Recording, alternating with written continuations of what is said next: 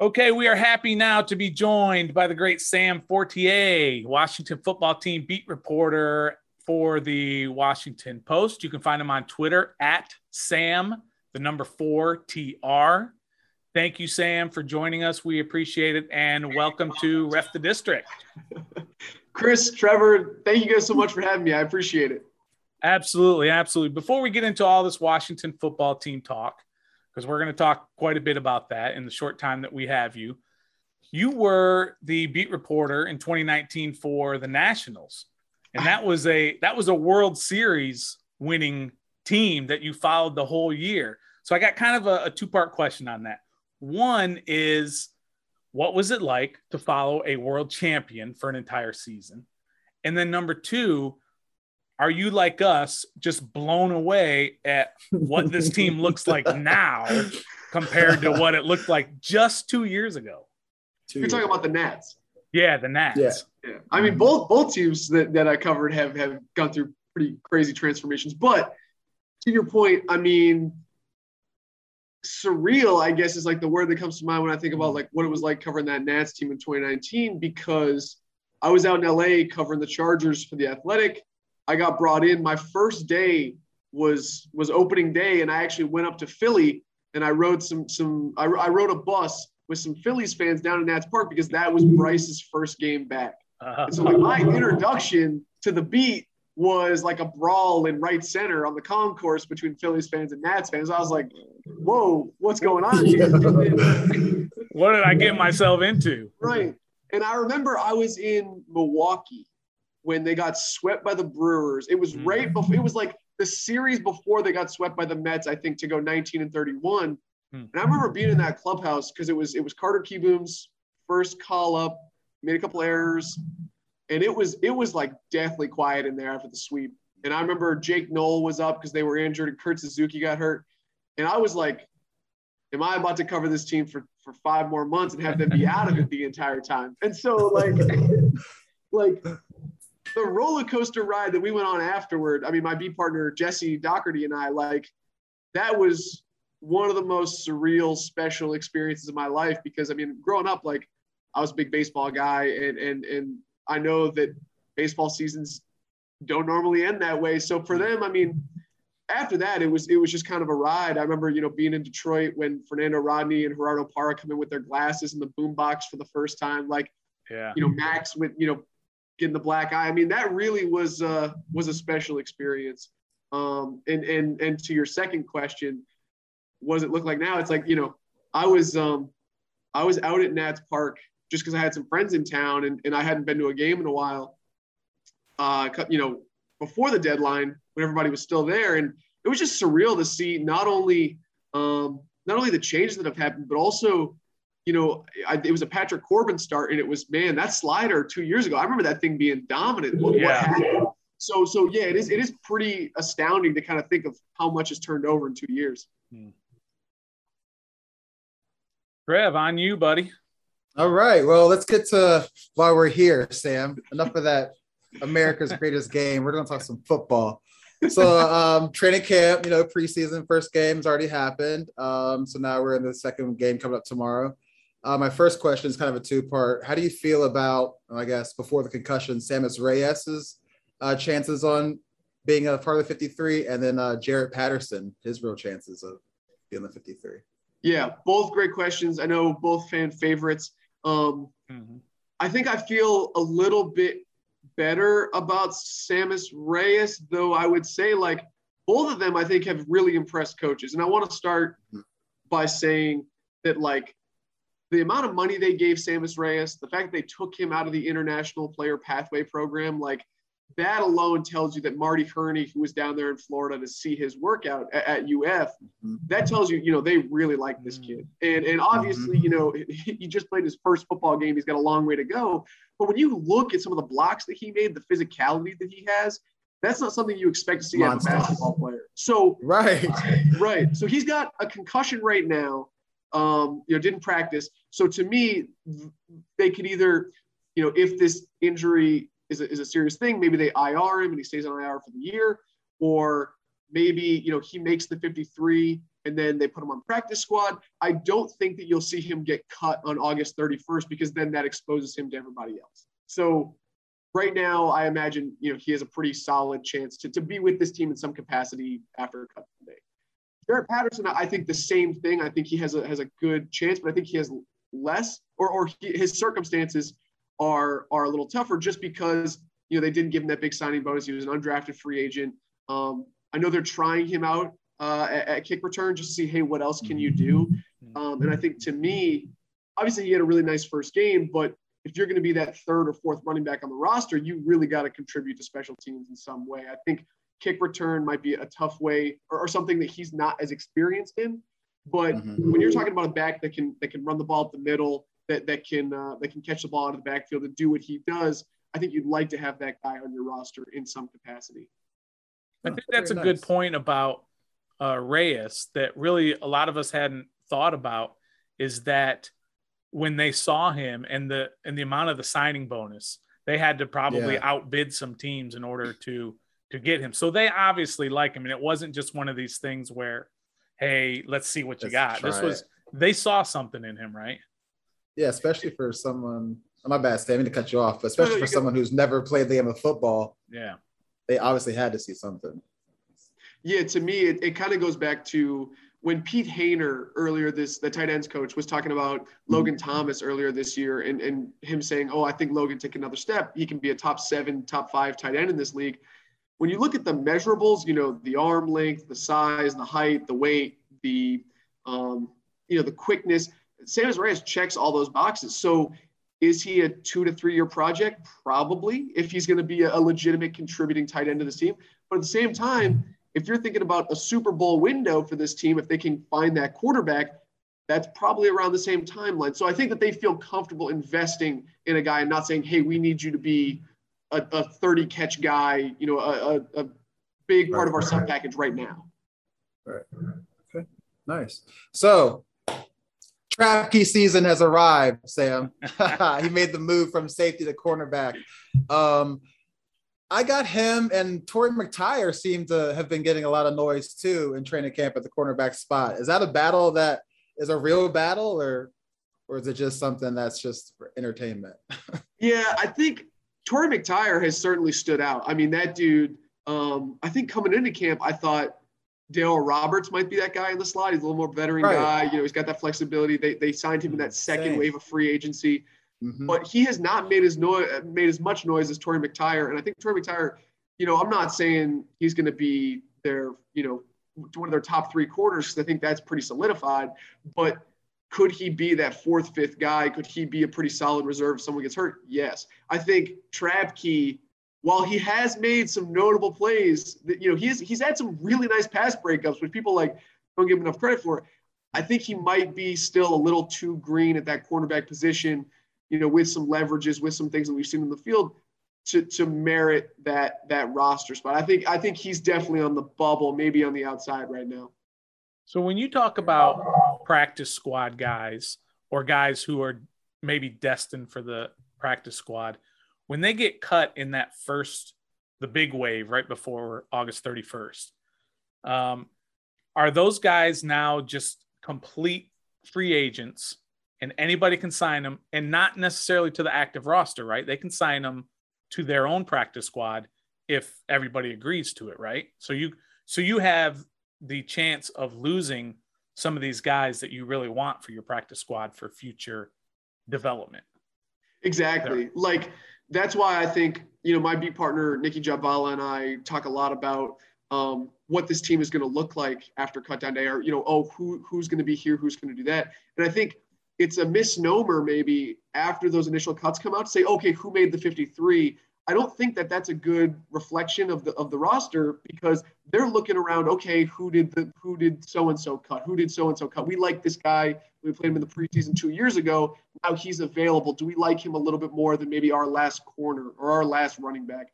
So it wasn't it wasn't the case last year because I think because of the COVID protocols. But normally teams turn over a lot between you know uh, the bottom half of your roster will turn over a little bit um, because of who other teams cut. So Yeah, it is. It's a total free. Uh, it, it's kind of like undrafted free agents after the draft. It's chaos, and everyone's on the phone.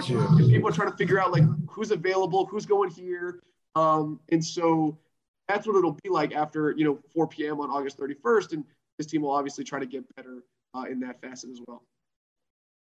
So we got game number two coming up against the Cincinnati Bengals, home game, brand new field, brand new this, brand new that. Um, what can we expect in tomorrow's second preseason game since the normal preseason schedule is cut down a game to three? What can we look for as far as who's playing, and if are there any position battles that are key that can become more clearer after tomorrow night's game? Yeah, so I think with the reduction in preseason scheduling, I think you might see this be treated like that third preseason game used to be. Get the starters, you know, who knows, a couple series, maybe a little bit more than New England, let them get up to speed and then rest them in the third. I know Ron Rivera is a type of guy who is, does not like to rest his guys. So you're going to see, I think, the starters out there for, for at least a, a couple series um, tomorrow night. And, and so I think you're going to see that. I think you're going to see a couple position battles, uh, particularly that last receiver spot and, and returner. Um, I think you know, it, it used to be, in my opinion, the two man battle between DeAndre Carter and Steven Sims, but you've seen seventh round pick Dax Milne really come yes. on strong um, here in the last couple weeks. It's been impressive. He, has got some, uh, you know, certainly some some reps with the ones. Uh, I think you're going to be looking for Jamin Davis to maybe make a little bit bigger of an impact than you saw against New England. And I think this the safety battle um, you know, how do they figure out those top three safeties in Bobby McCain, Landon Collins, and Kam Curl? How do they get them on the field? In what capacity? And, and one more, I think the biggest uh, transition in terms of lineups is you're going to see Ereck Flowers at left guard instead of Wes Schweitzer with the first team. So those are kind of the battles I'm looking for. And then if I can keep rambling and go one more subplot for you. Of course, bro. Go uh, ahead. uh, yeah. I think um, William Jackson III is going to take his couple series against his old team. And I think this is going to be personal for him. I was thinking that too. He's been taking subtle shots all week. He has been taking subtle shots. he said, you know, he made a joke about Washington's defensive front. Actually, you know, he said, he said, uh, "Oh, it's great. They're actually helping me for a change." When he talked about yeah. that, and uh, mm-hmm. I went back and I looked, and, and if you look at the targets, uh, you know, his his uh, metrics when he was targeted in Cincinnati, and they only rushed three or mm-hmm. four, he had a much tougher time than when they were blitzing. Mm. So you can kind of see, okay, maybe, you know, and, and I know they played man about 80% of the time. He said he's playing a lot more zone, playing a lot more different coverages here. So I think that William Jackson III is is going to do his best to show out tomorrow night. Do you think he doesn't even care who's quarterback? yeah, he doesn't, yeah, he doesn't care who it is. Uh, do you think there's been a little bit of noise, at least on on our side, the fan side uh, of training camp, about William Jackson, and and he doesn't seem to maybe be popping like you would expect the big free agent acquisition to be popping in camp. Is that is that just noise from us fans, and that we're just not seeing him every day, uh, either shutting guys down or or playing really well in camp? No, that's something that, that I've talked about, you know, even out there, you know, when I see Terry beat him or, or someone else, I say, you know, hey, you know, this isn't maybe kind of the level of play that, that we expected, but I think there's there's two things there. I think that one, you know, sometimes Terry McLaurin is just really good. Uh, and yeah. you saw that last year uh, against Cincinnati. I mean, William Jackson certainly gotten him a couple times as well. And there was one play I remember at the end of a, a, a red zone period where, for lack of a better term, like Logan Thomas just mossed him, and I was like, okay, like if you put him on a tight end, like that could happen. Yeah. Um, so I think I think it's not as bad, but I think the reason sometimes that people, including myself, will be like, hey, what's going on, is because that shift to zone has been, you know, I think a little bit tougher than, than maybe I expected. Because he said, you know, this is hundred percent different than what he was doing in Cincinnati, mm-hmm. and, and, we're talking about yeah. transitioning techniques that like he was telling us the other day about um, this, this technique in, in zone coverage called T step, which is basically like when you come out of a, you know, you're backpedaling, you're coming out of a break and trying to be patient.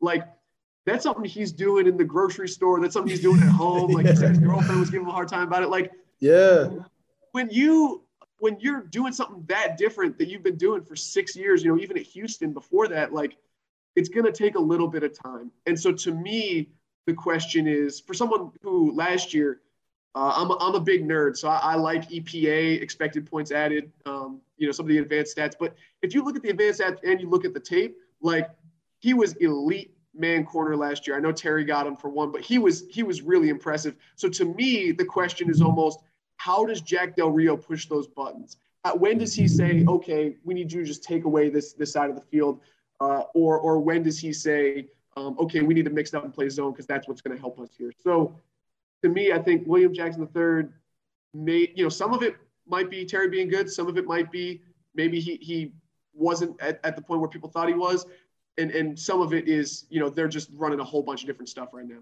Yeah, yeah, that makes sense. Uh, Trevor, you got another one? Uh, you I do, out? but I, am good. I mean, we can keep going as go long ahead, as Sam. I'm ahead. good. All right, so I've I've caught a lot of flack on Twitter here lately about my my Jamin Davis take. Um, he didn't show me anything first preseason game. I know it's first preseason, but here here's my opinion on that. He's a top 20 pick and we're giving him a brand new role to play his first year in the NFL, and it's causing him to not trust his instincts and misread things and look kind of lost and kind of frantic on the field. Uh, do you think he's it's something that he can quickly adjust to, or should we just stick to what he knows and put him back to what he was doing in college? Yeah, to me, this is this is sort of uh, I, like let me let me put it this way. I wasn't as concerned when you see some of those things that you saw against New England because I was like, okay, you know, this is probably what they expected. Week one of the preseason, the first NFL action this guy's seen, um, just in his development. Like, I guess the question here for, for your take is is how much do you trust Ron Rivera and Jack Del Rio to have evaluated correctly and then be able to mm-hmm. develop well and fix some of these mistakes they see on tape in a linebacker. And I think like skepticism is totally warranted, right? Because if you don't see it, see him produce right away, then it's like, okay, well, you know, why isn't he there yet? But at the same time, it's okay, like if the, if, if you're going to put this guy at Mike, and, and he did play, you know, a, a fair amount of Mike at, at Kentucky, um, or some some at least. Uh, how much do you like? How I'll figure out how to phrase this right. Like, how much do you trust them to figure this guy out to get him where he needs to be and i think that like the reason that i am less dire about it or less urgent is because when you talk to people behind the scenes it sounds like he is going about his business in the way that he needs to and so okay you know the play isn't there yet but maybe it takes him half a year maybe it takes him you know most of the season to figure it out and and obviously like you had that luxury with chase young where where you know, even though he started a little slow, he was still impacting the game, even when he wasn't getting to the quarterback. Yeah. But but what kind of leeway can you give this guy? Um, so I don't know if I really directly answered your question. no, you're good. I, I talked just, around I it enough just... where like I feel like you got to. Uh, right, you did good.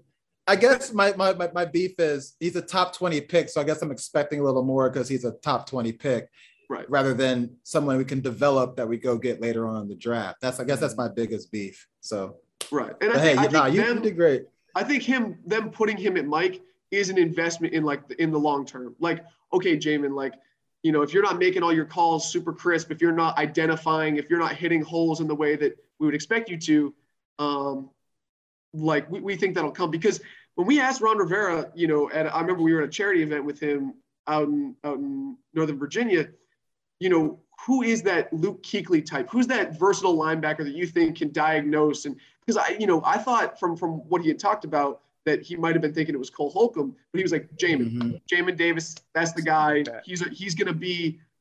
I'm not saying he's Luke Kuechly because that man is, you know, right. He's elite, yeah. but I think that they think the potential is there and they're willing to give him this this runway to figure it out. Gotcha. All right. Last last question. That's all I have. That's all I have. Last question. um, the offensive line, which they've got a lot of versatility there. They've got guys oh, who yeah. play left side, they can play right side, they can play guard, they can play tackle, all of that. The only thing that concerns me, and again, this is probably just because I'm a fan and and I don't know the insider of it, is you've got a lockdown uh, of Scherff at right guard and Roullier at center, but everybody else is kind of some guys are playing with the ones and some with the twos and some are playing guard and tackling. And on one hand, that's versatility. But on the other hand, the way I look at it is nobody's like taking that position and saying, This is my job. I am the mm-hmm. left tackle, and you're gonna have to take it from me.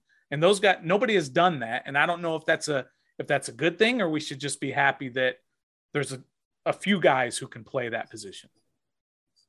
Yeah, to, to me, I do think they, they have a left tackle locked down in Charles Leno. I, I think he is that guy. Is he that guy beyond this year? He's on a one year deal.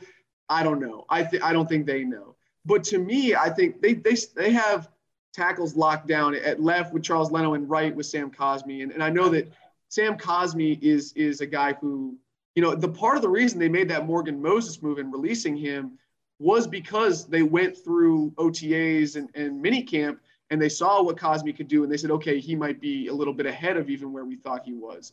So I think those two positions are locked down. To me, the big question is, is left guard. I think that's the unresolved one uh, between Wes Schweitzer and Ereck Flowers.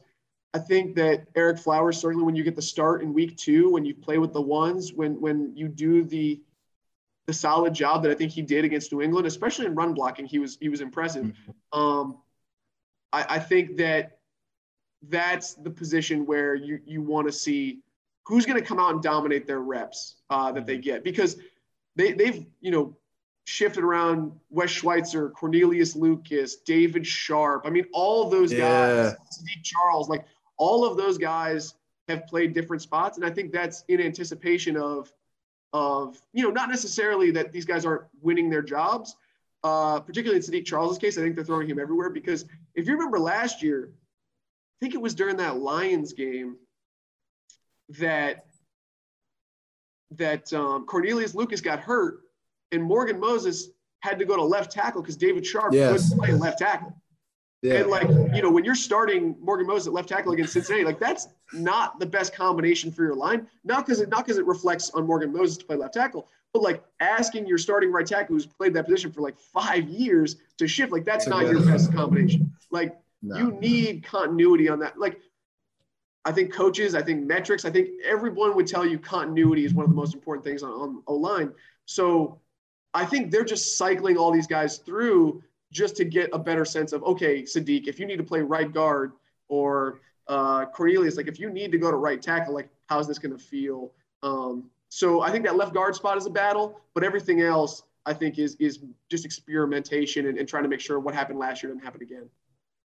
All right, Sam. Well, we know you got to run. We appreciate you uh, taking the time to join us here on Ref the District. Again, that's uh, Sam Fortier, uh, Washington football team beat reporter at the Washington Post. You can find him on Twitter at Sam, the number four TR. Again, Sam, we really appreciate you joining us here on Ref the District. Yes, of course, Chris, Trevor. Thanks so much for having me. I'm sure. Uh, I'm sure we'll hit it soon. For sure. You know, when you're listening to a true crime story that has an unbelievable plot twist that makes you stop in your tracks? That's what our podcast, People Are the Worst, brings you with each episode. I'm Rachel. And I'm Rebecca. We're identical twins who love true crime cases that make you say, didn't see that coming, and we hate the people responsible for them. Listen to People Are the Worst now on Apple, Spotify, or wherever you get your podcasts.